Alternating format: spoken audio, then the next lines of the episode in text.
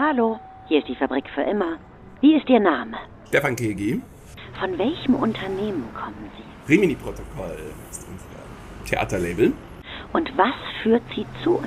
Ja, also wir stellen ja eurer Fabrik oder der Fabrikwirtschaft äh, eine immaterielle Fabrik gegenüber. Das ist die Fabrik der Kultur, äh, in der keine Dinge produziert werden, sondern eigentlich Formate, mit der die Fabrikwirtschaft beobachtet werden kann.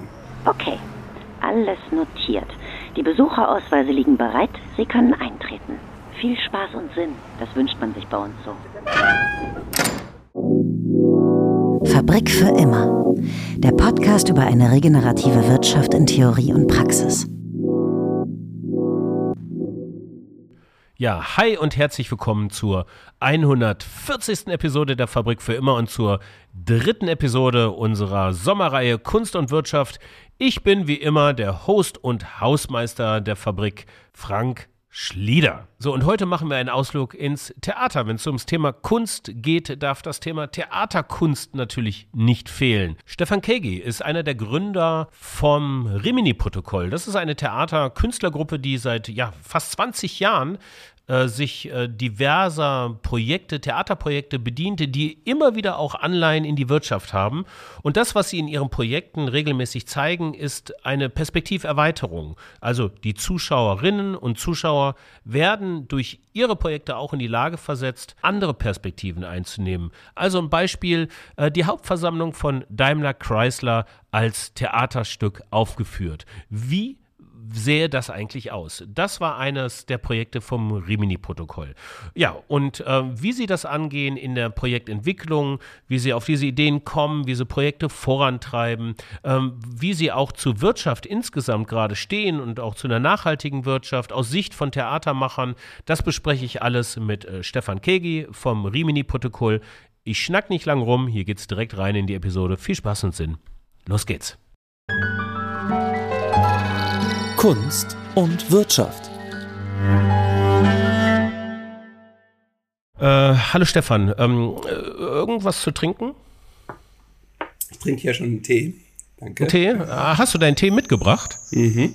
Okay. Ihr, ihr beim Rimini-Protokoll seid auf alles gut vorbereitet, offensichtlich. Sag mal, warum heißt das eigentlich Rimini-Protokoll und nicht Ballermann-Protokoll zum Beispiel? Äh, weil Ballermann nicht drei i hat. Ähm, und wir hatten ja schon Protokoll gesetzt. Das interessiert uns. Äh, Protokolle für Dinge, die staatstragend geschehen soll oder Protokolle, die Mitschriften sind von Ereignissen, die geschehen. Realität, die sich irgendwie abbildet, nach und nach überführt wird in eine Art Logbuch. Ähm, also Protokoll war gesetzt und ähm, ja, OOO, II, Ah, oh, oh, oh, i, i, i, verstehe, okay. Ja, da komme ich mit Ballermann auch nicht weiter. nee, geht auch nicht, das sind ja nur zwei L. Aber sag mal, okay, wenn ich das richtig verstanden habe, das Rimini-Protokoll, mal kurz vorgestellt. Das ist, ihr seid ein hauptsächlich aus dem Theater kommenden, äh, kommendes Künstlerkollektiv, was, wie du gerade gesagt hast, die Realität versucht in, äh, ja, in was eigentlich zu packen? Scheinwirklichkeiten? Nee, wir versuchen sie wie nochmal anders zu verspiegeln. Also wir, wir schaffen Formate, in denen ähm, man dann zum Beispiel eben selber Teil ist von so einem großen Ereignis wie einer Weltklimakonferenz. Und zwar tut man das nicht, indem man sozusagen akademisch drüber nachdenkt, sondern indem man selber eigentlich direkt am Eingang des Schauspielers Hamburg damals äh, einen Delegationsmitgliederausweis kriegt und man ist dann Teil der Delegation vom Sudan oder von Kanada oder von äh, Frankreich und muss überlegen, was hat denn dieses Land ähm, für eine Position. Man weiß, das kennt das vielleicht nicht. Saudi-Arabien, uff, wie sind die jetzt nochmal genau aufgestellt wirtschaftlich? Und dann ist die ganze Performance eigentlich eine, in der man nach und nach sich sozusagen genau in diese, in diese, in diese spezifische Position hinein begibt und gleichzeitig all die anderen 197 Delegationen der Weltwirtschaftskonferenz ähm, beobachtet, wie dort drin andere Zuschauerinnen und Zuschauer das Gleiche tun und wie man sich dagegen sozusagen abhebt und wie man dann, wie man merkt, dann doch hier und dort mehr miteinander zu tun hat, weil man vielleicht die gleichen ökologischen Desaster ähm, auf sich zukommen sieht, wenn man ähm, auch in ähnlich heißen Land ist, auch wenn es auf einem anderen Kontinent ist, oder weil man in der gleichen politischen Allianz sitzt, äh, die sozusagen gar nicht autonom entscheiden kann, also das einzelne Land dann gar nicht äh, autonom entscheiden kann. Und so wird man in sehr konkrete Fragestellungen eigentlich so hineinverwickelt, dass man merkt, man wird selber ein bisschen zu den Protagonisten ein und ist nicht äh, im Dunkeln des Theaterraums und guckt nach vorne und bewundert jemanden, der da vorne sitzt oder steht und für einen das vorspielt. Also ist das so in das Hineinversetzen auch der Zuschauerin des Zuschauers in andere Rollen ähm, das Verständnis, was ihr fördern möchtet? Ja, es geht darum, etwas so erlebbar zu machen. Ne? Ich, ich komme ja ursprünglich mal auch äh, aus dem Journalismus und war dann irgendwann ein bisschen frustriert davon, dass ich immer äh, sehr schnell unter Zeitdruck Zeitungsartikel produzieren musste, die dann ähm, mich für mich zum Teil wirklich äh, sensationelle Ereignisse, Begegnungen mit Menschen, die mir wirklich was bedeutet haben, innerhalb von zwei Stunden irgendwie runtergebrochen werden mussten auf 80 äh, Zeilen und dann wurde das irgendwie rausgehauen und am nächsten Tag hatte ich noch nicht mal eine Ahnung davon, wer das überhaupt jetzt liest und vielleicht kam mal ein Leserbrief zurück. Das gab es damals noch so in geschriebener Form. Ähm, aber es gab keine, keinen zwischen den Zeichen, zwischen den Dingen, die ich beschrieben habe und meinem Publikum gab es gar keine direkte Begegnung. Und das finde ich halt das Tolle äh, bei Veranstaltungen, die wir gerne unter dem Label Theater veranstalten, auch wenn viele dann sagen, das hat ja mit Theater gar nichts zu tun, äh, dass das eben die, das, das Zusammenkommen von vielen Menschen bedeutet und dass man da etwas moderieren äh, kann, so ein bisschen wie ein Physiker, der ein Experiment äh, so mit verschiedenen Stoffen, äh, die er zusammenbringt, äh, geschehen lässt und zuguckt, was geschieht da. Und das geschieht, geschieht auch jeden Tag nochmal anders. Das ist ja auch das Tolle jetzt, ganz anders als beim Film. Die, ähm, also das Theater, was du sagtest, das ist tatsächlich nicht so leicht greifbar. So in der Vorbereitung, in der Recherche über eure Projekte, so wie ich es jetzt mal nennen würde, äh, hätte ich jetzt ähm, äh, bei vielen Sachen jetzt nicht gesagt, äh, das hat jetzt äh, direkt mal was mit Theater zu tun, wie man sich das so vorstellt. Zuschauerraum und Bühne und da findet da ein Schauspiel statt, so im klassischen Sinne. Ähm, dazu kommen wir gleich nochmal. Ich wollte aber, was mir aufgefallen ist, äh, dass ihr euch in euren Projekten immer wieder auch mit dem Thema Wirtschaft beschäftigt. Warum ist das so? Ja, wenn man jetzt zurückgeht in die Zeit, wo das Theater mit Zuschauer und Bühne sozusagen das Vorherrschende war, sagen wir mal das Elisabethanische oder, oder, oder dann auch später im Barock, da sieht man ja sehr viele Stücke, wo es um äh, die Könige geht, die sich da gegenseitig abschlachten oder um Herzorge, ne, das ganze Shakespeare'sche Arsenal von Personen hat sehr viel mit politischer Macht immer zu tun. Ähm, die werden dann geköpft oder irgendwie verspottet oder. Aber ähm, das ist halt ein bisschen heute die Frage, ne? Wo sitzen die, wo sitzt die Macht? Und ähm, oft scheint es beobachtbarer zu sein, da wo die Macht gewählt äh, ist, in den Demokratien oder wo sie sich sozusagen aufspielt, in den Nicht-Demokratien, ähm, wo es die politische Macht ist. Aber ähm, da geschieht dann doch sehr viel auch hinter den Kulissen und das sind äh, Druckverhältnisse, die oft gar nicht so an die Öffentlichkeit wollen. Stichwort Lobbyismus. Ähm, und das ist aber natürlich mindestens so sehr die Dinge, die die Welt zusammenhalten und eben auch die Bretter, die die Welt bedeuten. Und deshalb ähm, ist es oft so, dass das tatsächlich bei uns ein zentraler also die Figur des Unternehmens, Unternehmers oder des CEOs bei uns oft auch vorkommt, aber eben nicht nur als Theaterfigur, sondern oft ist es ja so, dass die Leute, die bei uns auf der Bühne stehen, auch selber tatsächlich die Leute sind, die die, ähm, die, die, die, die, die, über, die über sich selber sprechen. Also dadurch, wir nennen sie Experten des Alltags manchmal oder eben Experten dessen, wofür sie sind. Und da hatten wir schon auch äh, ja, Leute, die in Banken arbeiten, zum Beispiel weit oben, Investitionsberater äh, oder wir hatten Architekten oder wir hatten Leute, die sozusagen Unternehmen auch durchaus führen und oder die irgendwo weiter unten auch, was weiß ich, als Lastwagenfahrer oder als Callcenter-Mitarbeiter bei uns dann zu Hauptfiguren werden.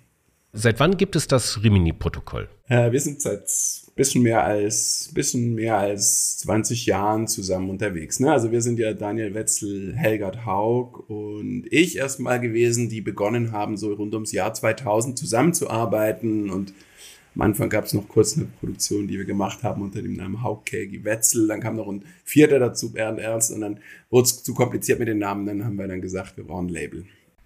Ihr habt ja schon einige Projekte dabei auf dem Buckel. Wie viel sind es insgesamt? Kannst du das aus dem Kopf sagen?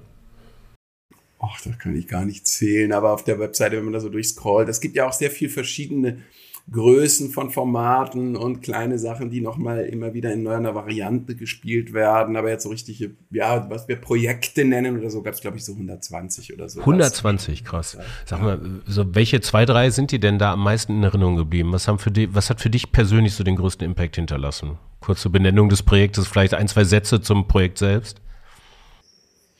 Also sicher sehr aufregend und ähm, auch einfach eins unserer aufwendigsten Projekte war das Projekt Situation Rooms, wo wir versucht haben, den globalen Waffenhandel zu verstehen und äh, jeweils 20 Zuschauerinnen und Zuschauer in so ein Gebäude hinein eingeladen haben, in dem sie eben sehr immersiv jeweils alleine unterwegs waren. Dieses Gebäude ist gebaut aus äh, 14 Zimmern 14 also Situation Rooms. Ne? Situation Room ist ja dieser Raum, den man hat den sehr gesehen, als Obama damals äh, Osama sozusagen äh, getötet hat. Äh, oder das war die Inszenierung davon, wo man sah, wie er dann vor diesem Screen sitzt mit seinen engsten Beratern und ähm, die Kontrolle über die Welt sozusagen hat. So schien dieses Bild, was dann um die Welt ging, das so auszusagen. Hillary Clinton war auch mit dabei. Ähm, und wir haben aber gesagt, ja, vielleicht ist es nicht ein Raum, von dem die Welt äh, unter Kontrolle gehalten wird, sondern es sind eben sehr viele verschiedene, die sehr viel komplexer zusammenhängen, als es dieses Bild anzudeuten scheint. Deshalb haben wir diese vielen Räume gebaut. Und diese Räume waren halt immer um, die, um eine Person, also wir hatten nämlich 20 Protagonisten identifiziert, die eigentlich den Waffenhandel vom der Herstellung, also wir hatten Leute, die tatsächlich bei Air Defense Unternehmen, deren Namen ich zwar nicht sagen darf, aber die mitgearbeitet haben, dort zum einen wirklich als, als, als, als äh, Schweißer oder na, Metaller auf jeden Fall. Ähm, wir hatten noch einen Manager aus einem Rüstungskonzern mit dabei. Wir hatten aber auch Leute, die äh, ganz auf der anderen Seite, Seite der Kausalität äh, arbeiten, Kausalitätskette, äh, arbeiten oder eben nicht arbeiten, Opfer von Kriegen, äh, Ärzte ohne Grenzen, die ähm, Leute wieder zusammenflicken danach. Wir hatten äh, Leute, die als, als, als Kriegsfotografen unterwegs sind. Wir hatten Leute, die eher im klein, kleinkriminellen Milieu äh, äh, von Mexiko unterwegs sind mit äh, verschiedensten Waffen. Äh, wir hatten äh, Leute, die bei der Polizei SEK-Einheiten ausbilden. Wir hatten äh, Leute, die, die in Russland in einer unterirdischen Waffenfirma gearbeitet haben. Also das waren sehr verschiedene Menschen, mit denen wir tatsächlich etwas erarbeitet haben, wo die aber selber nicht eben auf einer Bühne stehen, sondern die haben dann eine Art wir haben jeweils einen von 20 Filmen gedreht, die, den man in diesem Gebäude gedreht hat, das ja aus Räumen bestand, in denen die normalerweise tätig sind, sei es die Küche, also diese Kantine von diesem unterirdischen Rüstungskonzern in, in Russland oder sei es ein, ähm, ja, so eine Art Dachterrasse im Nahen Osten, wo dieser israelische Soldat sozusagen etwas erzählte, äh, sei es ein, ein Feldlazarett, wo jemand aus Syrien wieder zusammengeflickt wurde. Ähm, und die haben an diesen Orten etwas erzählt, was sie gleichzeitig gedreht haben, so, dass es nicht, ähm, dass man sozusagen, ja, man nennt das die First-Person-Perspektive im, im Game, ne, äh, ist, also wo man sozusagen nicht den Menschen sieht, sondern man sieht seine Hände, man sieht seine Dinge, die er anfasst, man sieht, wie er die Tür aufmacht.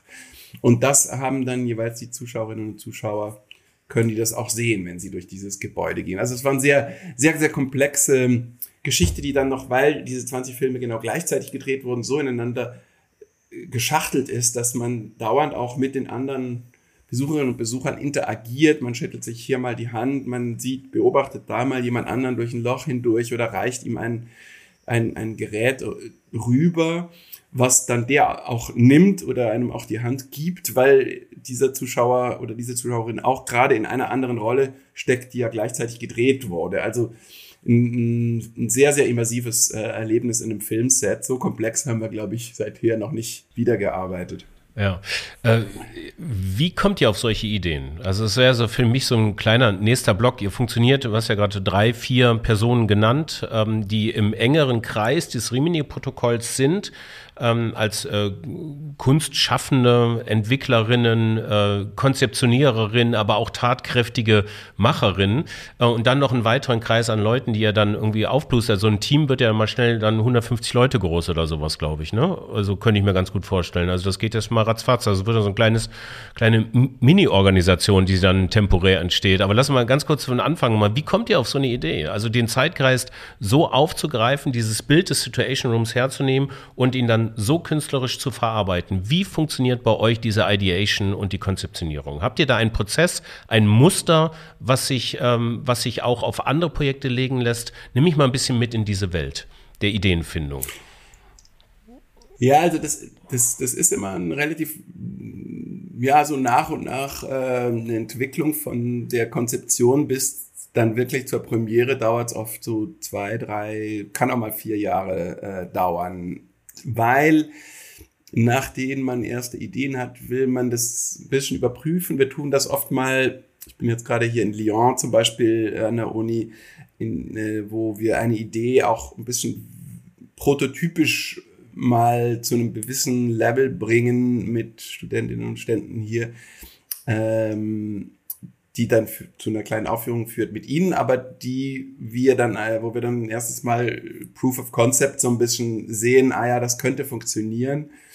Parallel suchen wir aber schon das Geld für die eigentliche Realisation des großen Projektes, was wir im Sinne haben in dieser Struktur. Also hier geht es konkret darum, äh, Aufführungen in, äh, außerhalb von Theatern und auch außerhalb von Städten äh, in ländlichen Gegenden zu machen mit sehr Low-Tech ansetzen. Also dass es dass man praktisch wirklich davon, dass man sagt, die Natur wird zur Bühne einer, einer, einer Art ja, Inszenierung unserer Begegnung mit Natur auch. Ähm, ja, und das geschieht jetzt auf einer ersten Ebene hier mit Kühen und mit, äh, mit, mit diesen Bühnenbild- und äh, Sounddesign-Studentinnen und Studenten der NSAT.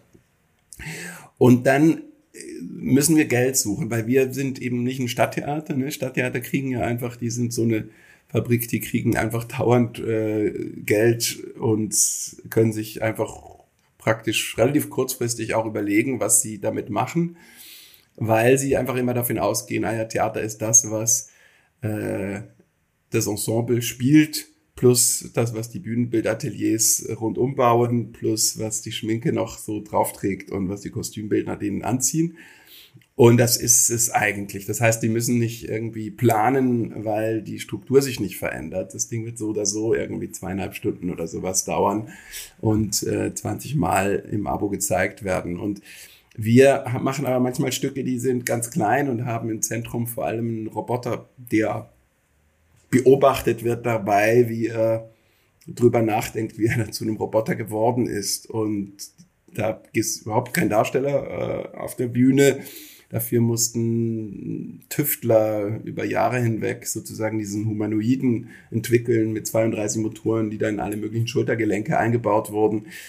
Ähm, oder die Maskenabteilung hat sehr, sehr ausziseliert irgendwie die verschiedenen Haarsorten, die in diesem Fall ist es äh, eine Kopie von Thomas Melle, dem deutschen Schriftsteller, der mir auch den Text geschrieben hat für die Aufführung, der wurde nachgebaut und das ist natürlich, das sind ganz andere Gewerke, die äh, plötzlich ganz anders ähm, arbeiten und dafür müssen wir erstmal Co-Produzenten suchen, müssen Gelder beantragen. Also das ist, dafür geht dann auch gleich ein Jahr oder zwei ins Land.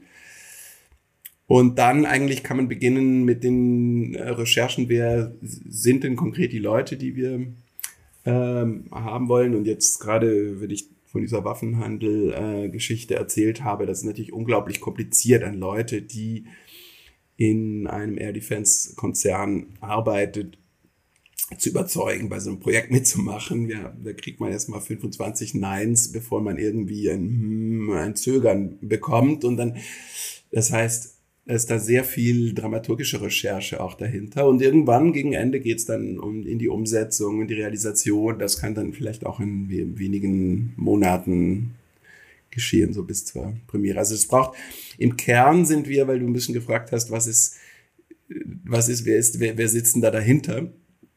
Sind es natürlich nicht nur wir äh, drei äh, Initiatoren von Projekten, sondern äh, es gibt dann vor allem so haben wir ein kleines Büro mit mittlerweile fünf, sechs äh, Produzentinnen und Produzenten, die an die Umsetzung gehen, die diese ganzen Gastspieltourneen mit organisieren, die äh, die Anträge mit uns aufsetzen, die Budgets erstellen, die sozusagen über den Jahr hinweg auch gucken, dass es sozusagen einigermaßen ausgeglichen ähm, unseren Geldgebern wieder präsentiert auch wieder werden kann. Und das ist aber nur der Kern. Und dieser Kern, das ist das Gute, der ist eben sehr klein und dadurch flexibel.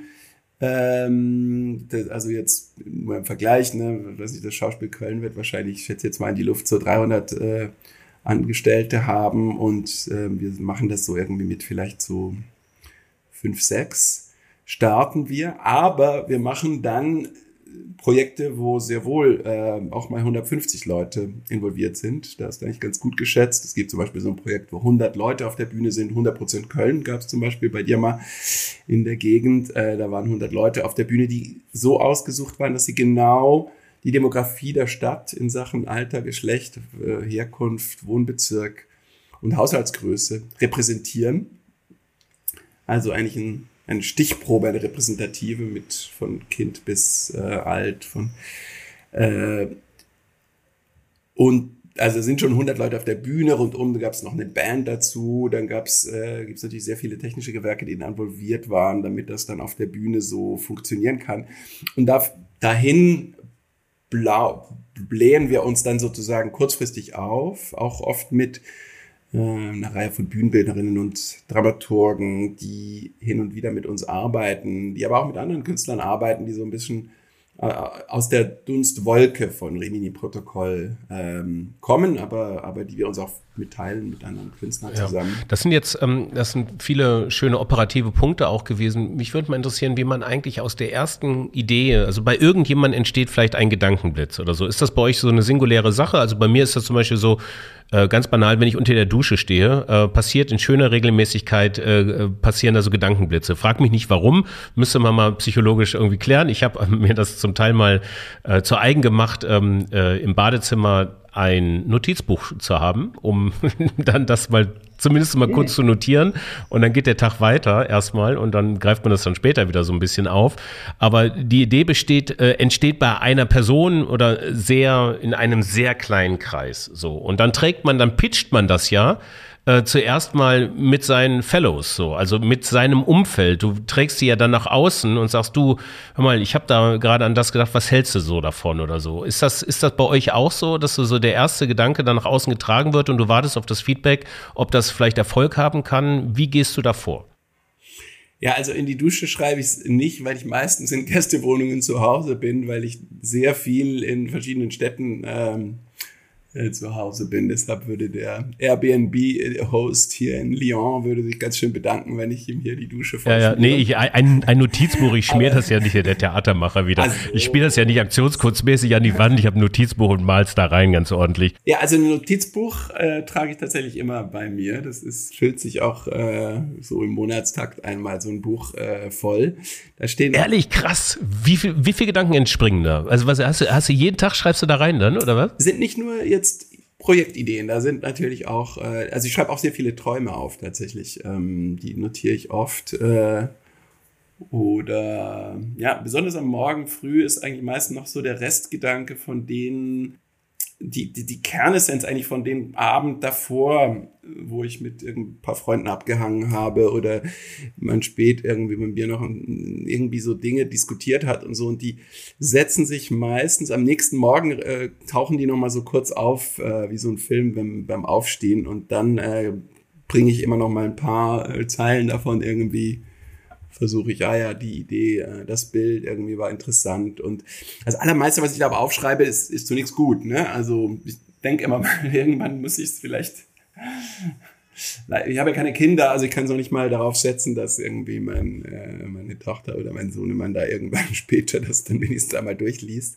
Vielleicht muss ich es nochmal veröffentlichen. Also du greifst es nicht nochmal auf, du, du bist jetzt dann nicht so, dass okay, das ist cool, das hole ich mir raus. Ich habe einmal in der Woche, wie auch immer, einen Reflexionsnachmittag oder so, wo ich das dann mache oder einmal im Monat. Ich glaube, die, Haupt, ich glaube, die Hauptfunktion dieses Buches ist, glaube ich, dass es aus dem Kurzzeitgedächtnis etwas ins Mittel oder Lang Langzeitgedächtnis übertragen wird. Wenn man das nochmal aufschreibt, dann wird es wie nochmal so hervorgeholt.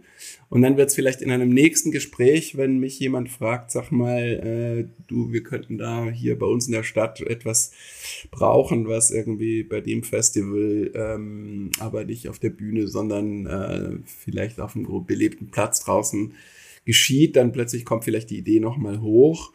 Und dann überprüfe ich sie oft an anderen. Ähm, das können einerseits meine Kollegen oder Kolleginnen sein, das äh, können meine Freunde, die selber auch im Theater als Produktionschefin im, im größeren Theater arbeitet, äh, sein. Das äh, können Leute sein, mit denen man äh, sich bei Festivals trifft, die selber Theater äh, führen und, und fragen, was machst du denn gerade so? Und dann probiert man so eine Idee mal aus und merkt irgendwie, ah ja, okay, das interessiert die auch. Ne? Und dann kommt man nach und nach so in so einen Zustand, da bin ich zum Beispiel jetzt mit einem Projekt, was erst in zwei Jahren, wenn alles klappt, ähm, äh, durch äh, also sozusagen zur Aufführung kommt, ähm, kommt man in diesen Zustand, also das ist jetzt ein Projekt konkret, wo ich vor einem vor, vor mittlerweile auch schon wieder vor zwei Jahren war ich äh, in, in Taiwan, noch kurz vor der Pandemie und äh, dieses Land fasziniert mich immer ziemlich, weil das so äh,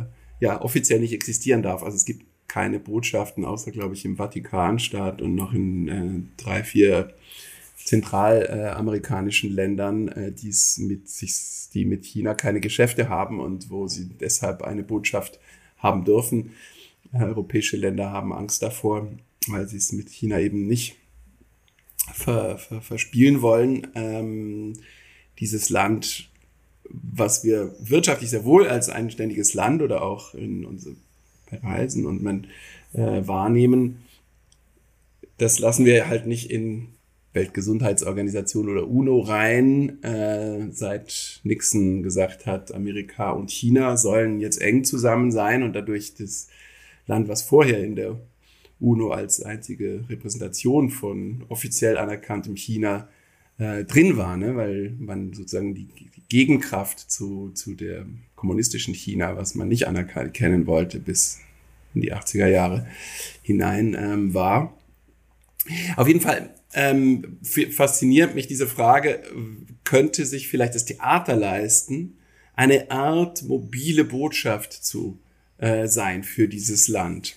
Ähm, ein, könnte man eine Aufführung machen, die das kann, was eben Diplomaten nicht dürfen, weil der kleine Spielraum Kunstfreiheit es vielleicht möglich machen würde, dass man mindestens darüber reden könnte auf der Bühne, was es bedeuten würde, äh, zu vertreten. Und da kommen wir jetzt so auf eine Frage, du hast vorhin, glaube ich, kurz mal gefragt, warum ist denn das überhaupt Theater? Es gibt etwas an, äh, was mich an Theater fasziniert und das ist die Repräsentation, äh, weil das natürlich eine zentrale Idee der Demokratie auch ist. Ähm, und es ist gleichzeitig die, der Auftrag, den normalerweise Schauspieler auf der Bühne ausführen. Sie stehen für jemand anderen da. Und kann man jetzt das auch für eine abstrakte Einheit tun, äh, die das normalerweise im öffentlichen Raum nicht tun dürfte? Taiwan, das ist jetzt so diese Kernidee zu einem Projekt, was auch von Plattentektonik und äh, Druckverhältnissen, die sich in Vulkaneruptionen oder in, in, in Erdbeben äußern handeln wird, die auch über die Halbleitertechnikindustrie in Taiwan erzählen wird. Ähm, ja, so dieses Ideenkonvolut wälzt sich immer wieder neu so durch meinen Kopf und ich gucke jetzt immer mehr Filme und lese Bücher zu dem Thema und spreche mit Leuten. Nach und nach setzt sich eine Tour zusammen, wo dann das Volkstheater Wien zum Beispiel jetzt gesagt hat, sie co-produzieren das etc. Und dann wächst das Projekt nach und nach an und jetzt im November, Dezember bin ich dann das erste Mal für dieses Projekt äh, zwei Monate in Taiwan und werde dort mit dem Nationaltheater zusammen beginnen, konkret Menschen zu casten, äh, mit Künstlerinnen und Künstlern dort an der Idee weiterzuarbeiten, mit Dramaturgen an den ähm, an der Idee weiterzuentwickeln und werde wahrscheinlich viele Fettnäpfchen einrennen und äh, gleichzeitig nach und nach ein hoffentlich komplexes Gebäude ist das ja eigentlich. Es ist ein bisschen wie Architektur, so, so ein Haus bauen, so eine, so eine, so eine Inszenierung, finde ich, weil es viel mit äh, logistischen Abläufen zu tun hat. Wann passt, wann bringt man welche Leute wohin? Und es muss wirtschaftlich auch irgendwie funktionieren, aber es muss auch bewohnt, belebt, also aufgeführt in unseren Worten dann werden können. Wie, ähm, wie entwickelt sich denn deine Idee eher so durch, ähm, na, wie soll ich das sagen, so, ähm, entwickelt sich deine Idee eher durch darüber reden? Quasi du findest dich im darüber reden und findest die Idee und das Narrativ im darüber reden? Oder eigentlich das genaue Gegenteil, im, äh, in der Stille, im Recherchieren, im viel darüber lesen, im Begreifen, ähm, so in diesen beiden Extremen? Ähm, wenn es Extreme wären. Aber wie geht das bei dir dann vonstatten? Wie entwickelt sich das? Nee, das ist tatsächlich, äh, ist eigentlich ganz interessant, dass du das so auf den Punkt hin fragst. Äh, bei mir wirklich ein Problem, dass ich nicht im Stillen so richtig die Idee entwickeln kann. Ähm, das war auch wirklich die Krise in der ganzen Covid-Zeit. Ja, ab dem Moment, wo plötzlich die großen Versammlungen nicht mehr da waren, wo die großen Zusammenkünfte von Menschen nicht mehr da waren, war praktisch im Nu eigentlich für mich auch wie so die Inspiration einen Moment lang weg warum überhaupt etwas zu tun ist. Ich kann mich dann natürlich auch mit mir selber beschäftigen und äh, aber dann denke ich eher über Wandern nach und äh, aber das ist dieses utopische Moment, dass man das Zusammensein mit anderen Menschen anders ähm, formatiert. Ne? Also das, das tun wir ja oft, dass wir eigentlich sagen, okay, es ist eine wir organisieren eine große Zusammenkunft. Manchmal sage ich im Witz auch ein bisschen, äh, habe ich vielleicht mehr dafür gelernt. Ähm, bei den Pfadfindern damals, als später in der, äh, in, an der Uni, als ich über Theater gelernt habe, weil man eigentlich so viel, also es geht wirklich darum, zu, so zu organisieren, wo will, wo soll wer sein, weil das ist in der Essenz schon bei vielen von unseren Projekten im Zentrum, dass dieses Publikum, was da kommt, nicht nur sozusagen jetzt zuguckt, sondern die werden in irgendeiner Weise Teil, sei es auch nur dadurch, dass sie mit gesehen werden, wenn sie zum Beispiel durch die Stadt gehen. Es gibt so eine Audiotour Remote X, äh, machen wir gerade in Heilbronn und demnächst in Wuppertal, aber auch sind wir, ähm, läuft es gerade in Tel Aviv auch, das Projekt. Es ist so eine Audiotour, die, wo 50 Menschen zusammen mit dem Kopfhörer durch die Stadt gehen und so einer Stimme folgen, wie man sie vom Navi kennt, also so eine Computerstimme, die eigentlich wie so ein so ein, so, ein, so ein Subjekt einer künstlichen Intelligenz ist, die manchmal plötzlich erstaunlich menschlich wird und dann es doch wieder nicht ist und die so antizipiert, was einem unterwegs geschieht, einem auch kleine Aufträge gibt, die dann zu so Flashmob-artigen Momenten führen. Es gibt ein sehr ausgearbeitetes Sounddesign, was man auf dem Kopfhörer hat. Und jeder, jede, die da geht, ist wie Teil dieser Aufführung. Ähm, da braucht es dann eigentlich keine Schauspieler und Schauspielerinnen mehr. Das äh, ist tatsächlich etwas, wo, wo die Menschen mit sich und dieser Software eigentlich ähm, interagieren und, und eine Art Spiel, dessen Regeln sie erst nach und nach entdecken, äh, zusammenspielen. Hm.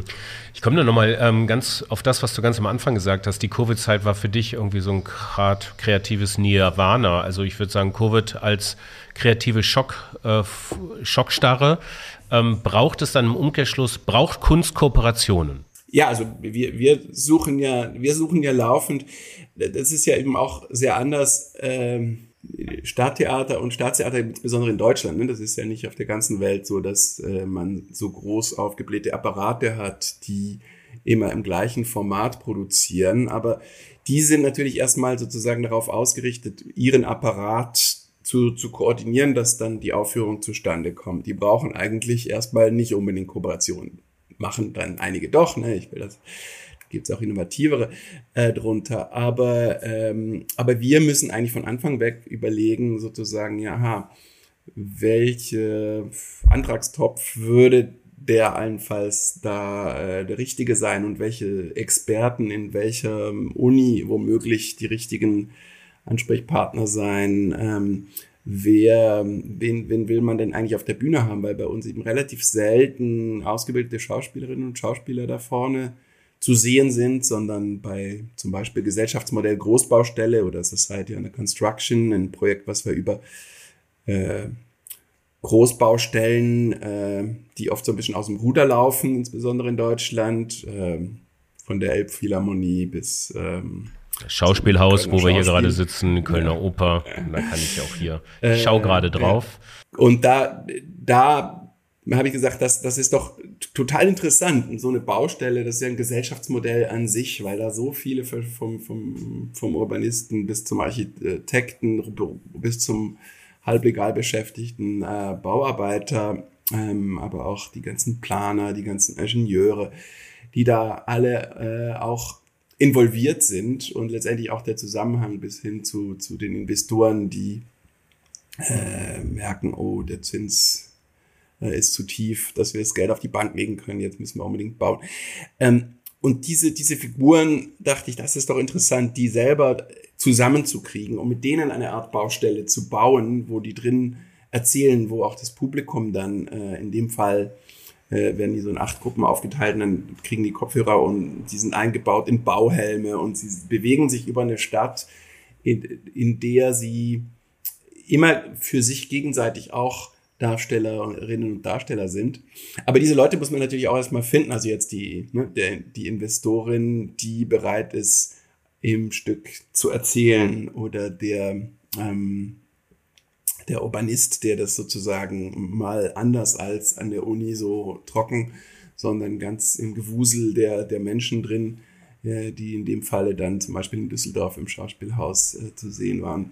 Ähm, diese, Interaktion zu designen, das macht sehr viel Spaß, aber das ist ein dauerndes äh, Involvieren von, von, von äh, anderen Stakeholdern oder ja. Also ihr lebt quasi auch jetzt, das ist ja ein äh, uns also immer begleitendes SDG tatsächlich, das SDG 17 Partnerschaften zum Erreichen der Ziele, auch in der Theaterkunst äh, durchaus wichtig äh, tatsächlich. Lässt sich eigentlich sowas äh, auch mal als Theaterstück aufhören, die SDGs? 17, 17 Akte? Ja, also wir, wir, wir haben tatsächlich, wir haben so ein großes Projekt in äh, Zürich mal gestartet vor ein paar Jahren.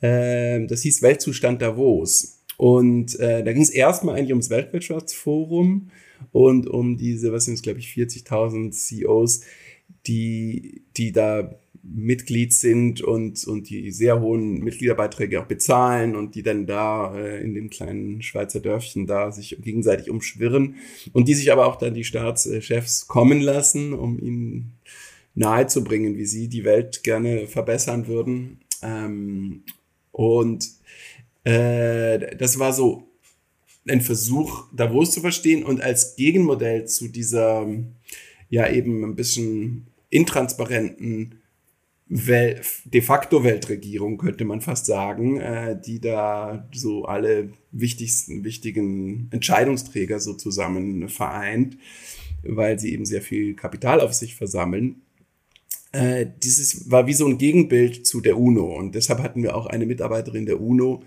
die an den äh, SDGs äh, mitentwickelt hat, äh, die das so gesagt hat, okay, ihr habt vielleicht sehr, sehr viel Macht hier vereint, aber guckt mal sozusagen, wie seid ihr denn zusammengesetzt? Es sind irgendwie 85 Prozent ähm, männliche Entscheidungsträger und äh, über den Welt verteilt sind sozusagen vielleicht gerade mal fünf Prozent aus Afrika von den Leuten, die hier versammelt sind. Das kann eigentlich nicht so, also es ist mindestens nicht demokratisch, aber ist es denn effizient? Und da gibt es natürlich viel Komplexität jetzt, die man im Einzelnen angucken würde, müsste, aber in dem Zusammenhang spielten die Sustainable Development Goals schon mal mit. Das bringt mich jetzt auch zum Ende dieses ähm, äh, Gesprächs, also eine, so eine kleine Kurzfragerunde, die so ein bisschen so auf das Thema Nachhaltigkeit, auch, ja, auch Kommunikation unter anderem geht. Hm, drei, drei Fragen mit der Bitte um kurze Antworten. So, also, braucht es Dystopie oder Utopie, damit sich menschliches Verhalten eher ändert? Aus deiner Sicht eines Theatermachers. na, Dystopie angucken, aber Utopie sozusagen andenken. Ne? Das, äh, Im Kopf muss man sicher Dinge bauen, die, die, die es noch nicht gibt, auf jeden Fall. Also auf was reagieren eure Zuschauerinnen mehr? Irgendwie auf äh, gute oder schlechte Erzählungen? Ähm, na, Konflikt ist wichtig, aber äh, berühren tut natürlich immer auch äh, die Figur, die auch einen Anteil hat, in der man sich selber wiederfinden kann. Und da wahrscheinlich die wenigsten ein komplett schwarzes Bild von sich selber haben, ähm, braucht es auch die, die, den Kern der ja, Hoffnung, wenn du so willst, oder, oder des, des, des positiven Menschlichen. Welche Figuren braucht es für eine wirklich nachhaltige Erzählung? Ähm, die Zuhörerinnen und Zuhörer, die braucht es. Das ist eine smarte Antwort. Das gefällt mir richtig gut. Zum Schluss, drei Dinge, die Theater einer nachhaltigen Wirtschaft mitgeben kann. Also woran wir ja im Moment viel entwickeln, ist, äh, wie können wir Stücke touren, ohne dass äh, ungeheuer viel Material getourt werden kann. Und das ist, damit sind wir, glaube ich, in so einer parallelen äh, Bewegung, wie auch die Universitäten und zum Teil die Unternehmen natürlich sich das auch äh, denken. Ähm, können wir diese ganzen Board-Meetings äh, digital abhalten, ist eine mögliche Antwort. Aber bei uns ähm, hat es eben viel mit Haptik zu tun. Deshalb ist, ist, ist, ist eine Variante äh, wirklich Touren durch modulare Anordnung, wo plötzlich statt ganzer Ensembles und Bühnenbilder einzelne Menschen reisen und dann mit der Stadt zusammen nach bestimmten Spielregeln das Stück wie jedes Mal neu erfinden. Das ist unsere Antwort so ein bisschen auf das, auf das auch sehr CO2-intensive äh, Touring-Modell der Theater der 90er und 80er Jahre. Und noch ein dritter Punkt? Also, also als Theatermacher, was würdest du so einer nachhaltigen Wirtschaft auch mitgeben? So, es kann ja auch irgendwie das Thema Einstellung sein, Mindset, Kreativitätsentwicklung, auch immer, Projektentwicklung, Kollektiv, so ein paar Punkte zu nennen. Also natürlich geht es, ist eine große Frage, die der Ressourcen und ähm, ich, ich fange immer selber bei, bei mir erstmal an, aber das ist natürlich die gleiche Frage für viele größere Unternehmen etc. auch. Ne? Brauchen wir diese abgeschotteten großen Komplexe, in denen wir uns sozusagen ähm, äh, klimatisierte, äh, perfekt heizbare, technisch äh, von der Natur total getrennte Räume erschaffen oder können wir eher mit dem, was da ist, äh, arbeiten? Also das ist, ähm, das denke ich, also das, daran arbeiten wir jetzt hier in Lyon gerade, können wir Theater mit ganz wenig wahrnehmungsverändernden Eingriffen sozusagen in, in, in der ganz normalen Umgebung, wie sie, wie sie ist, äh, machen. Äh, mit, mit können wir eher Bühnenbilder finden, als statt sie zu bauen. Und das ist zum Beispiel für die Bauwirtschaft natürlich eine zentrale Frage. Wie können wir vermeiden, da ganz viele Neubauten, die äh, Sand, die wir, den wir gar nicht mehr haben, verbauen wollen, die da zwei CO2 produzieren, wie verrückt. Wie können wir statt das äh, hinzubauen, wie können wir mit dieser ganzen Baumasse, die sowieso schon vorhanden ist, äh, arbeiten und äh, in einer ähnlichen Form.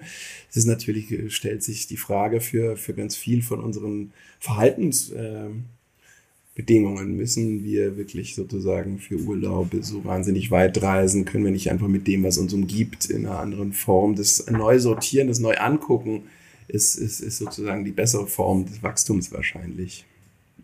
Okay, das nehme ich mit. Das neu sortieren, das neu angucken ist die bessere Form des Wachstums.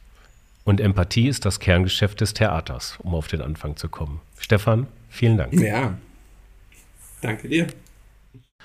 Ja, das war doch ein schönes äh, Schlusswort dieser Theaterepisode, der Episode 3 äh, unserer Sommerreihe Kunst und Wirtschaft. In der nächsten Episode sind wir in Bonn zu Besuch beim KünstlerInnenkollektiv Fritas und wir reden über mehr künstlerische Intelligenzwagen durch Intuition.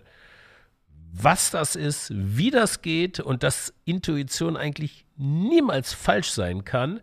Das hört ihr in der nächsten Episode. Euch wünsche ich bis dahin noch viel Spaß und Sinn in euren hoffentlich sommerlichen Tagen und hoffentlich auch viel Spaß und Sinn weiterhin mit uns in der Fabrik für immer. Danke und ciao. Das ist eine Produktion von F-Frame.